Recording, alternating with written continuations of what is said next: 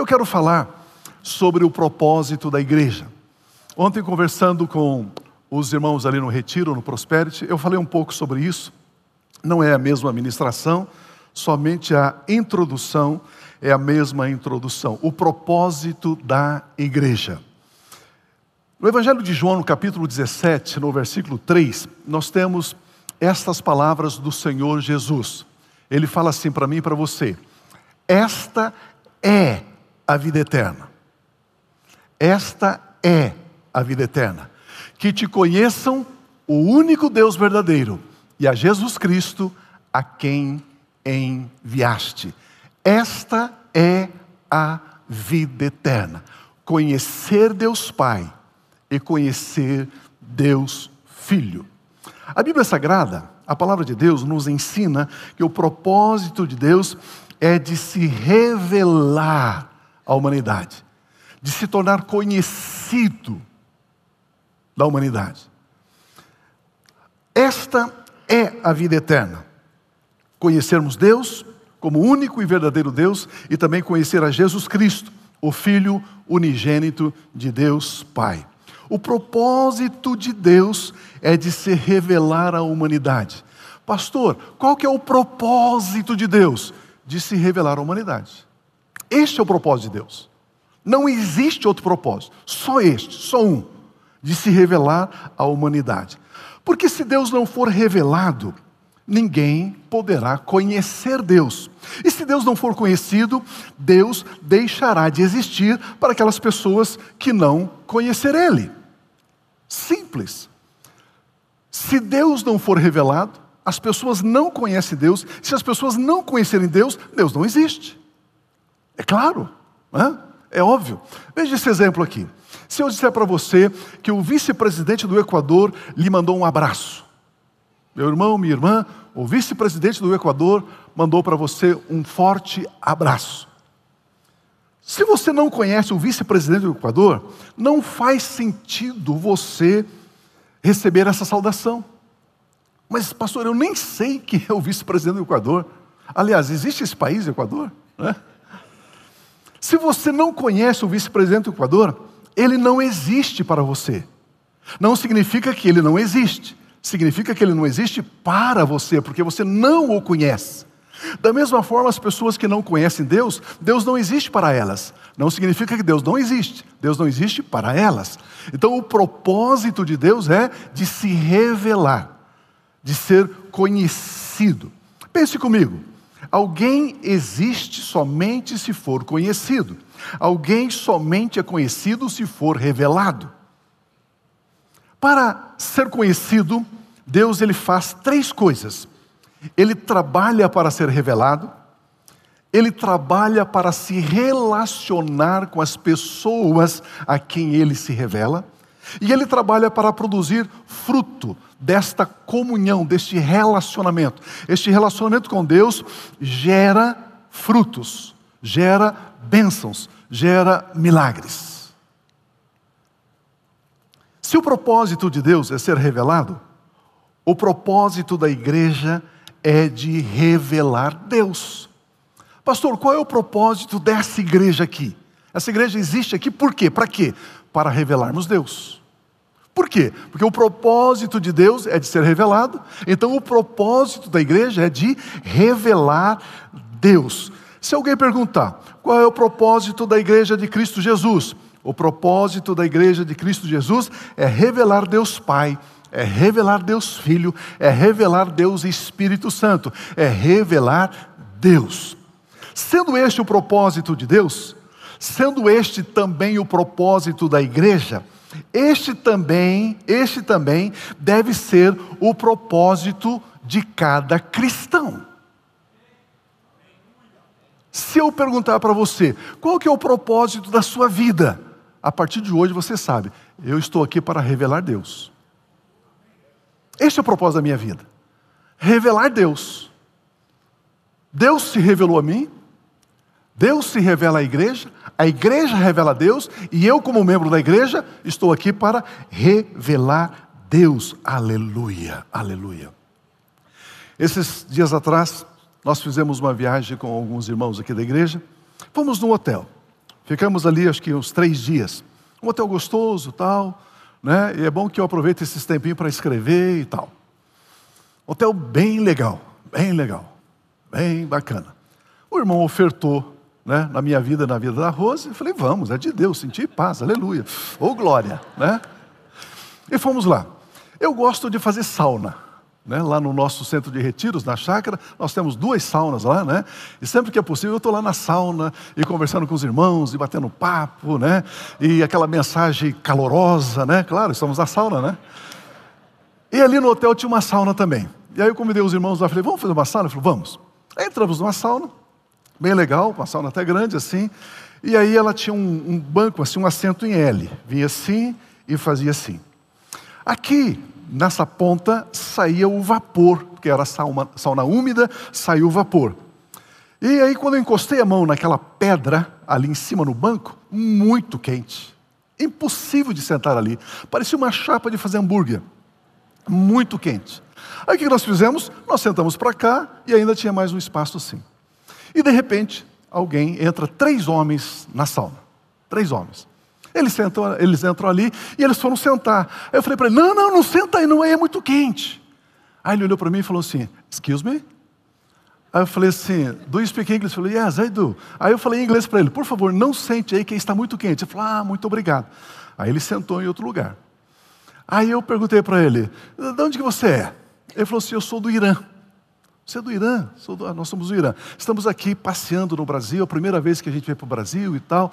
Eu tenho um comércio, esses aqui são os amigos tal. Eu falei, ah, tal. Eu falei, então vocês falam árabe? Ele falou, eu falo árabe, mas a nossa língua é persa. Nós falamos o persa. Essa é a nossa língua. Ah, legal. E aí ele perguntou para mim, o que, que você faz? Eu falei, eu sou um pastor evangélico. Ele, como? Eu falei, sou um pastor evangélico. Aí ele juntou as mãos assim e fez assim: muito prazer, é uma honra poder conhecer um pastor. E aí depois começamos a conversar. Aí ele perguntou para mim assim: Você crê na vida eterna? Eu falei: Creio. A vida eterna é esta: que conheçam a Deus e seu Filho Jesus, está escrito na Bíblia. Ele falou: Eu conheço a Bíblia. Porque nós persas, nós temos o nosso fundamento no cristianismo. Os meus pais são cristãos, ele falou. Eu casei com uma outra mulher que é, é ela, é, ela, ela é islâmica, então agora eu estou no islamismo. Mas eu já estudei todo o Velho Testamento. Falei que legal, e começamos a conversar, e começamos a conversar. E aí fui falando da salvação de Jesus. Ele disse: se eu creio em Jesus, os meus pecados são perdoados e eu vou passar a eternidade com Deus. Eu falei, isto. Mas o que, que eu tenho que fazer? Só crer e receber, pela fé. E fomos conversando. Depois de um tempo de papo ali, saímos, eu saí da sauna, já estava um tempinho, e eles vieram atrás. Ele falou assim: Mas pastor, posso chamar você de pastor? Eu falei: Sim, sou um pastor. Ele falou: Pastor, como que eu faço? Eu falei: Repita essa oração comigo. E aí eu falei assim: Diga assim, Senhor Jesus, Lord Jesus, Senhor Jesus. Aí ele falava em inglês, ele falou: Mas só um pouquinho, deixa eu traduzir para o persa, para os meus amigos também repetir essa oração. Aí eu falava em inglês, ele repetia em inglês, falava em persa para os amigos, os amigos repetiam, eu repetia. Foi a oração mais longa que nós fizemos.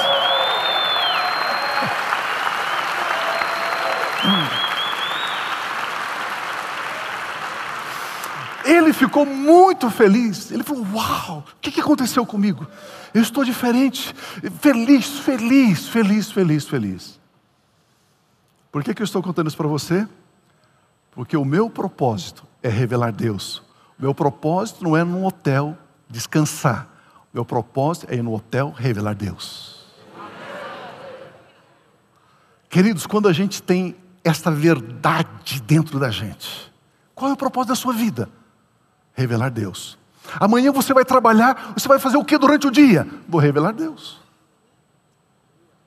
Qual é o propósito da sua empresa? Revelar Deus. Qual é o propósito da sua profissão? Revelar Deus.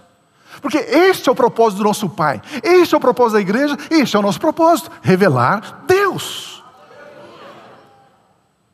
Meu Deus, podemos ir embora? Que coisa boa!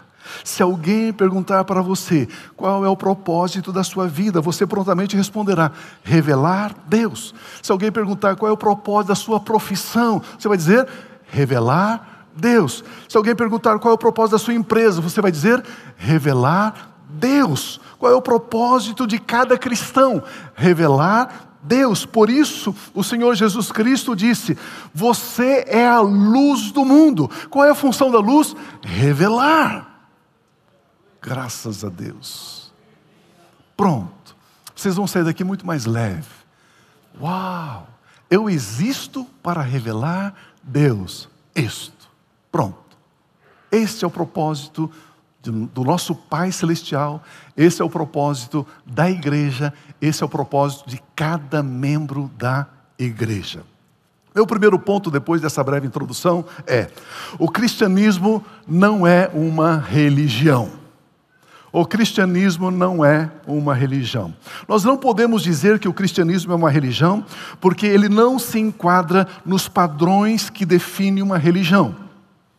Quando se define religião, a definição diz: religião é assim, assim, assim, assim. O cristianismo não enquadra nessa definição, porque o cristianismo não é uma religião. O propósito das religiões é divulgar as suas doutrinas, as suas regras, aquilo que fundamentam a fé daquela religião. Os seus fundadores estabeleceram regras, escreveram livros de regras, dogmas e doutrinas. E as pessoas precisam conhecer essas doutrinas para pertencer àquela religião. As religiões são baseadas então nessas doutrinas, para que as pessoas possam se relacionar com as doutrinas e não com os seus fundadores. Nós precisamos entender essa grande diferença. As pessoas precisam guardar as doutrinas, cumprir, memorizar, obedecer às doutrinas das religiões. Nenhuma religião pede que seus seguidores se relacionem com o seu fundador, mas sim com as suas doutrinas, com seus dogmas. Mas o cristianismo, como eu disse, ele é diferente. O cristianismo não é uma religião, pois o propósito do cristianismo é baseado na revelação de Deus e do nosso relacionamento com Ele, o nosso relacionamento com Deus, e não com as doutrinas de Deus. Oh! A Bíblia Sagrada é a palavra de Deus. Jesus Cristo é o Deus que se tornou homem. A base da nossa fé, portanto, é crer em Cristo Jesus. O propósito do cristianismo é revelar Deus e o seu Filho Jesus Cristo para termos comunhão com Ele. Por isso, este é o propósito da igreja, revelar Deus. Por isso, este é o propósito da vida de cada cristão, revelar Deus. Ao recebermos a revelação de Deus e do seu Filho amado, Jesus Cristo, começamos um relacionamento com Ele, ter comunhão com Ele, com a pessoa dele, e não com as doutrinas cristãs. Pastor do céu. Temos comunhão com Jesus, antes de compreender o que ele ensinou. Vamos aprender sobre a centralidade de Cristo Jesus. Esse é o meu segundo ponto. A centralidade de Cristo Jesus. A posição de Cristo Jesus, a posição que ele ocupa em nossa fé, é diferente da posição que Confúcio que é o fundador da religião confucionismo, é diferente a posição que Jesus ocupa na nossa fé do que Confúcio ocupa no confucionismo. É diferente da posição que é, Shakyamuni, Buda, Buda ocupa no budismo. A posição de Jesus na nossa fé é diferente da posição que Maomé ocupa no islamismo. E assim em todas as religiões da terra. As ênfases, como eu disse, de todas as religiões estão nas doutrinas, nos dogmas e na obediência dos seus seguidores a essas doutrinas, e não no relacionamento com os seus fundadores. Não tem como um budista se relacionar com Buda, ele está morto. Mas tem como um cristão se relacionar com Cristo, porque ele está vivo. Aleluia!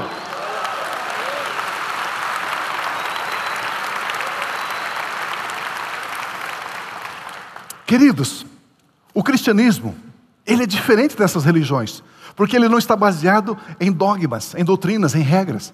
O cristianismo está edificado sobre o homem Jesus Cristo. O cristianismo não é edificado nas doutrinas de Cristo Jesus, mas sim na pessoa de Cristo Jesus. Quem estuda a Bíblia Sagrada já percebeu que não existe muitas doutrinas cristãs na Bíblia. Não existe. A Bíblia Sagrada não é um volume de doutrinas, mas sim a narrativa de como o ser humano pode se relacionar com Deus Pai, com Deus Filho e com Deus Espírito Santo. A Bíblia Sagrada fala de relacionamento, de comunhão com Deus. Por isso que Jesus veio dizer e revelar que Deus é Pai. Para que entendamos a possibilidade e a maravilha que é ter comunhão com Deus. A ênfase do cristianismo está na pessoa de Cristo. É a, é a sua pessoa que nos atrai, e depois então nós aprendemos sim os ensinamentos de Jesus. Depois aprendemos algumas doutrinas da vida cristã. Somente Jesus Cristo é o fundador do cristianismo. Somente Jesus Cristo é a pedra angular. O cristianismo se baseia no nosso relacionamento com a pessoa de Cristo, se baseia, se baseia na nossa comunhão com Ele. Graças a Deus por isso. Por isso Jesus Cristo disse, por exemplo, entre tantas frases de Jesus, ele disse: Amem uns aos outros como eu os amei. Ele diz assim: Amem como eu os amei. O que, que ele está dizendo? Primeiramente, recebemos o amor de Jesus Cristo. Através da nossa comunhão, do nosso relacionamento com Ele, nós recebemos o amor dele. Aí então nós podemos amar as pessoas. Somente quem aprendeu a ser amado por Jesus também aprende a amar. Amados, a verdadeira fé cristã é baseada em uma pessoa, Jesus Cristo. Por isso é crucial sabermos quem é Jesus Cristo. A nossa vida cristã depende de conhecermos quem Jesus Cristo de Nazaré é. Conhecer Jesus Cristo, se relacionar com Jesus Cristo, revelar Jesus Cristo às pessoas é o propósito da nossa vida, é o propósito da nossa existência. Nós existimos para isso. Esta é a razão de vivermos. Existem cristãos que querem conhecer as doutrinas de Cristo e se relacionar somente com as doutrinas de Cristo. Pastor, eu estou obedecendo isso. Pastor, eu estou obedecendo. Pastor, eu estou obedecendo. Mas a pergunta é: mas você conhece Jesus? Ao invés de crescerem na graça e no conhecimento de Cristo Jesus, que é o que a Bíblia pede. Olha esse texto, texto de 2 Pedro 3,18. 2 Pedro 3,18. Cresçam, porém, na graça e no conhecimento de nosso Senhor e Salvador Jesus Cristo. Não é para crescermos na graça e no conhecimento das doutrinas cristãs. Não, não, não. É na pessoa do Senhor Jesus Cristo. A Ele seja a glória, agora e para sempre. Amém. Queridos, esta é a essência da nossa existência. Crescer no conhecimento de Jesus Cristo vem antes de conhecermos as doutrinas de Jesus. Crescer no conhecimento de Jesus Cristo, nós devemos crescer na comunhão com Ele. Vida cristã é um relacionamento com uma pessoa chamada Jesus Cristo de Nazaré. Não adianta conhecer e citar muitos versículos bíblicos de cor e não conhecer Jesus. Tem uma ilustração que diz que tinha um evento, e neste evento então, chamaram um ator para recitar, para dizer, declamar o Salmo 23. Esse profissional do teatro veio ali, pegou o microfone e com bastante habilidade, com muita eloquência, ele então citou o Salmo 23, recitou o Salmo 23 com ênfases, com pausas, com tudo que o teatro ensina o ator fazer. E as pessoas aplaudiram. E aí, a direção daquele evento ficou sabendo que um pastor, bastante idoso, estava ali também. Aí chamaram o pastor para vir na plataforma. Falou, pastor, é uma honra ter você aqui. Aqui está o microfone à sua disposição, fala alguma coisa. E aquele pastor já idoso, voz fraca, trêmula, ele abaixou a cabeça na frente do microfone e disse: O Senhor é meu pastor, nada me faltará.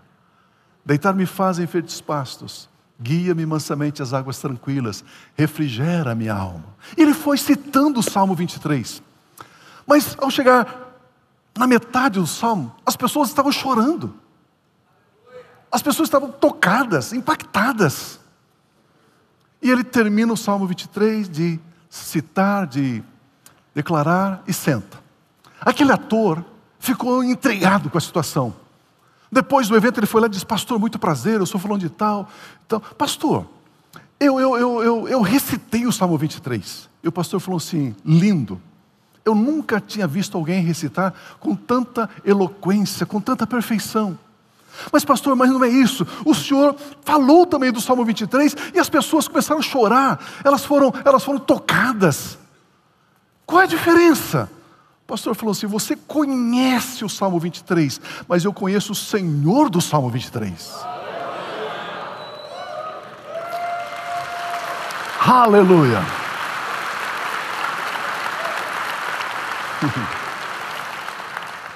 É disso que eu estou falando conhecer Jesus, ter um relacionamento com Jesus, ser conhecido dele. Quando os discípulos de Jesus Cristo começou, começaram a pregar o Evangelho, eles foram presos e ameaçados pelos líderes da religião judaica. Olha Atos capítulo 1, de 1 a 3, diz assim: Enquanto Pedro e João falavam ao povo, chegaram os sacerdotes, o capitão da guarda do templo e os saduceus. Eles estavam muito perturbados porque os apóstolos de Jesus estavam ensinando o povo e proclamando em Jesus a ressurreição dos mortos. Agarraram Pedro e João e, como já estava anoitecendo, o colocaram na prisão até o dia seguinte. Veja que Pedro havia curado aquele paralítico da porta formosa. Quando viram que aquele paralítico, o homem que nunca havia andado na vida, estava andando perfeitamente, a multidão aproximou-se de Pedro e João e do paralítico. E Pedro começou a ensinar aquele, aquelas pessoas, aquela multidão. E aí então vieram os líderes do judaísmo, da religião judaica, e ficaram perturbados: o que vocês estão fazendo? Como que vocês podem ensinar o povo? Somente nós que fizemos a faculdade, a pós-graduação, o doutorado em Jerusalém, é que podemos ensinar o povo.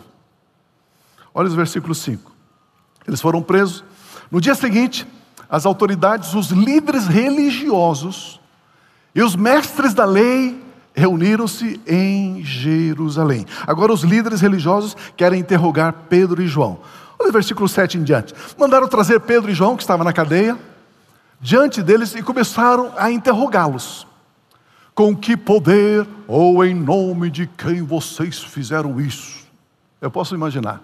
Então Pedro, cheio do Espírito Santo, cheio do Espírito Santo é em comunhão com o Espírito Santo, tendo relacionamento com o Espírito Santo, disse-lhe: autoridades e líderes do povo, visto que hoje somos chamados para prestar contas de um ato de bondade em favor de um aleijado, sendo interrogados acerca de como ele foi curado. Saibam os senhores e todo o povo de Israel que, por meio do nome de Jesus Cristo Nazareno, a quem os senhores crucificaram, mas a quem Deus ressuscitou dos mortos, este homem está aí curado diante dos senhores. O apóstolo Pedro é muito enfático ao dizer que foi por meio do nome de Jesus Cristo e não por meio das doutrinas do cristianismo que o paralítico foi curado. Pedro foca a pessoa de Jesus. E diz: por isso, fé em Jesus fez com que esse homem andasse. Olha os versículos 12 e 13. Não há salvação em nenhum outro pois debaixo do céu não há nenhum outro nome dado aos homens pelo qual devamos ser salvos. vendo a coragem de Pedro e de João, as autoridades, os doutores da lei, os sacerdotes, imagina lá uns 50 homens, barbudão, dono da chave da porta da igreja, e percebendo que eram homens comuns, sem instrução, pescadores, ficaram admirados e reconheceram que eles haviam estado com Jesus e reconheceram que eles tinham comunhão com Jesus, reconheceram que eles tinham relacionamento com Jesus. O verso 3 é maravilhoso, ficaram admirados. Reconheceram que Pedro e João conheciam Jesus Cristo. O propósito de Deus é de se revelar à humanidade. O propósito de Pedro e João é de revelar Jesus Cristo. Este é o propósito da igreja. Amados, aprendamos que o propósito de revelar Jesus Cristo vem antes de realizar o milagre da cura do paralítico. Pedro, ele quis revelar Jesus antes de querer curar o homem. Ele diz: só vale a pena esse homem andar se Jesus for revelado. Só vale a pena a sua empresa prosperar se Jesus for revelado. Está entendendo? O que vem primeiro, aquilo que norteia, aquilo que guia a nossa vida, quando estabelecemos com convicção o nosso propósito de revelar Jesus Cristo, os milagres começarão a, a nos seguir. Quanta coisa você tem lutado, esperado, orado, clamado e não acontece. Ei, coloque em ordem as prioridades da sua vida. Ok, pastor, eu aprendi. Eu estou aqui para revelar Jesus Cristo. Agora que eu sei isso, pastor, então eu levanto pensando nisso, eu almoço pensando nisso, eu janto pensando nisso, eu dirijo no trânsito de Curitiba pensando nisso. Eu vou revelar Jesus.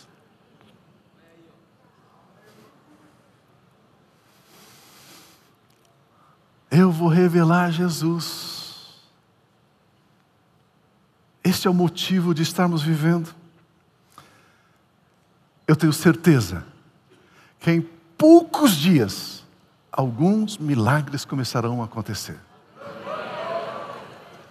Áreas que estão paralisadas, áreas que estão paralíticas na sua vida, seja a área que for, será restaurada, será curada, porque o seu propósito, o seu propósito não é ganhar mais, o seu propósito não é ter mais seguidores no Instagram, o seu propósito não é ter fama, o seu propósito é revelar Jesus. Aleluia! Aleluia! Em Mateus capítulo 11, 25, nós temos esse texto. Naquela ocasião, Jesus disse: Eu te louvo, Pai, Senhor dos céus e da terra. Olha a revelação. Porque escondeste essas coisas dos sábios e cultos e revelaste aos pequeninos. Ao invés da gente querer ser pequenino para aprender essa revelação, a gente quer ser sábio entendido. Percebe que a gente caminha não, na contramão de Deus? Sim, Pai, pois assim foi do teu agrado. Todas as coisas me foram entregues por meu Pai. Ninguém conhece o Filho a não ser o Pai, e ninguém conhece o Pai a não ser o Filho, e aqueles a quem o Filho quiser revelar. Diga comigo assim: revelar. Vejamos que a ênfase do ensino de Jesus é totalmente direcionada no conhecimento de Deus, na revelação de Deus. Este é o propósito. A palavra grega traduzida aqui por revelar significa descobrir, tornar conhecido. Revelar são duas palavras gregas que é traduzido em português por revelar. Revelar é remover o que encobre algo. Imagina esse copo aqui, ele está aqui, agora vem um pano, um tecido, alguma coisa e encobre. Revelar é tirar aquilo que está encobrindo. Isso é revelar. E o que é que estava encobrindo a, a, os olhos espirituais do homem para que ele não pudesse conhecer Deus, para que ele não tivesse a revelação de Deus? O que encobria o homem é o pecado. O que Jesus veio fazer? Ele veio tirar o pecado. Eis o Cordeiro de Deus que tira o pecado do mundo, para que eu e você pudéssemos conhecer a Deus, ao ponto de chamá-lo de Pai. Meu Pai, que coisa linda! O propósito de Deus é de ser revelado. O propósito de Jesus Cristo é de, ser, de, de, de, revelar Deus Pai. O propósito do Espírito Santo é de revelar o Logos, a palavra. O propósito da igreja é de revelar Jesus Cristo. O propósito de cada cristão é de revelar a Jesus. Em Mateus 11, 28, Jesus diz: Venham a mim todos os que estão cansados e sobrecarregados, e eu darei descanso a vocês. Vejamos que Jesus Cristo diz: Venham a mim, todos os que estão cansados e sobrecarregados, e eu darei descanso a vocês. Ele não diz: memorize dez versículos e vocês encontrarão paz. Entenda as minhas doutrinas e vocês terão descanso. Não, não, não. Ele diz: Venha a mim, na minha pessoa, comunhão comigo, relacionamento comigo. Vinde a mim, disse Jesus. Conhecer a Jesus produz descanso. Se relacionar com Jesus Cristo produz descanso. Somente Jesus Cristo poderá dar descanso ao ser humano. A centralidade do cristianismo não é conhecer o tipo de ensino que Jesus ensina, mas sim que tipo de pessoa Cristo Jesus é.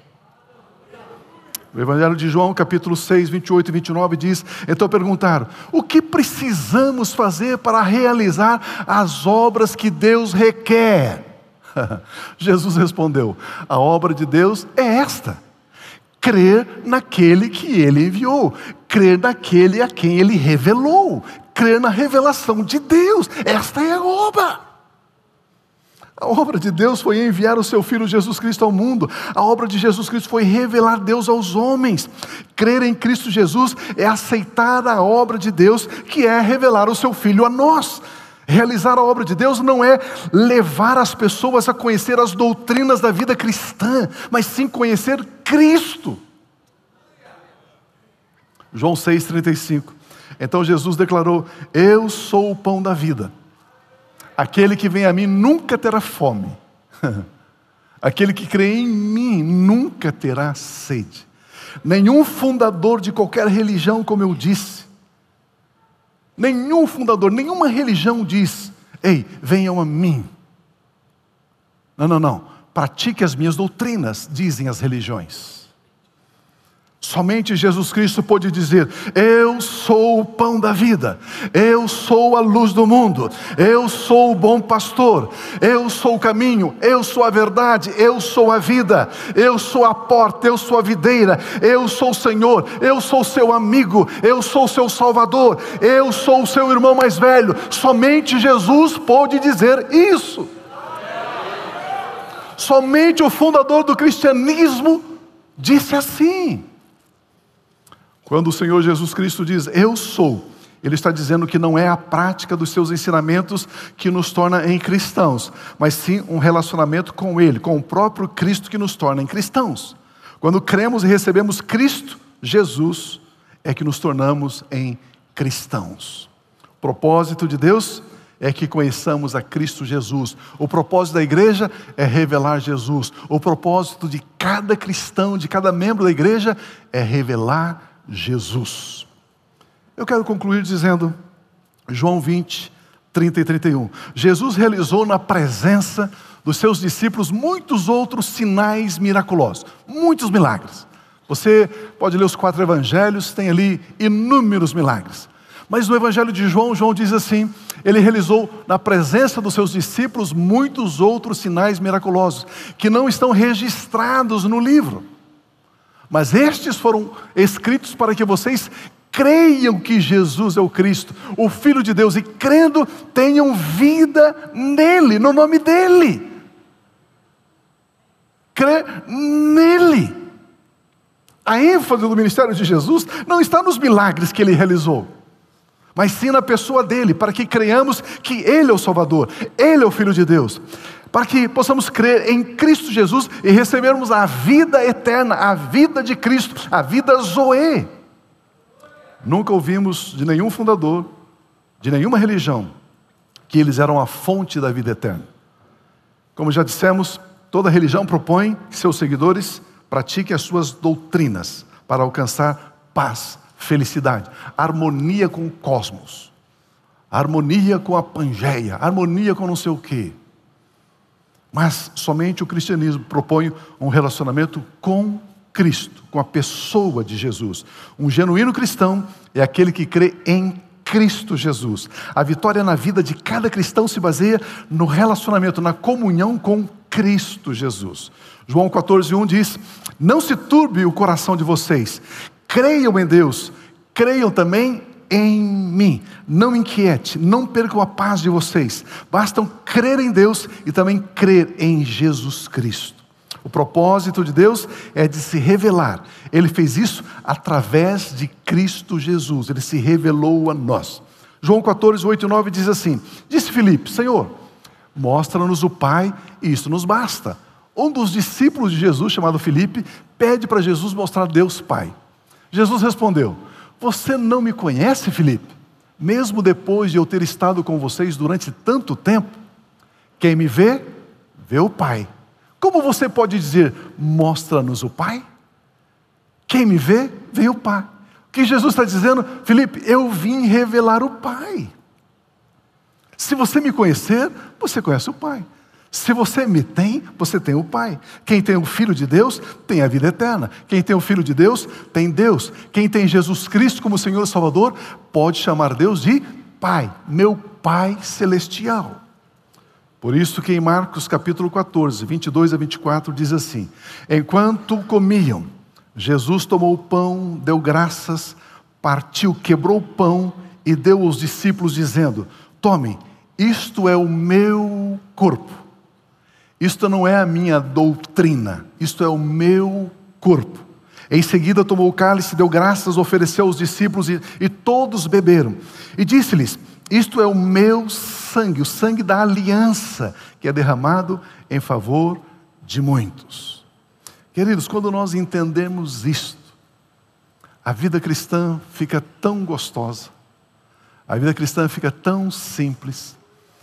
E como diz a Bíblia, que quando soar a trombeta, nós, que temos comunhão com Cristo, nós que somos membros do corpo de Cristo, num piscar de olhos, estaremos para sempre com o Senhor. Simples assim, verdadeiro assim, factível, real, tangível. É assim. O que, que eu e você vamos fazer durante essa semana? Manifestar o propósito de Deus, manifestar o propósito da igreja, manifestar o nosso propósito. Qual é o seu propósito?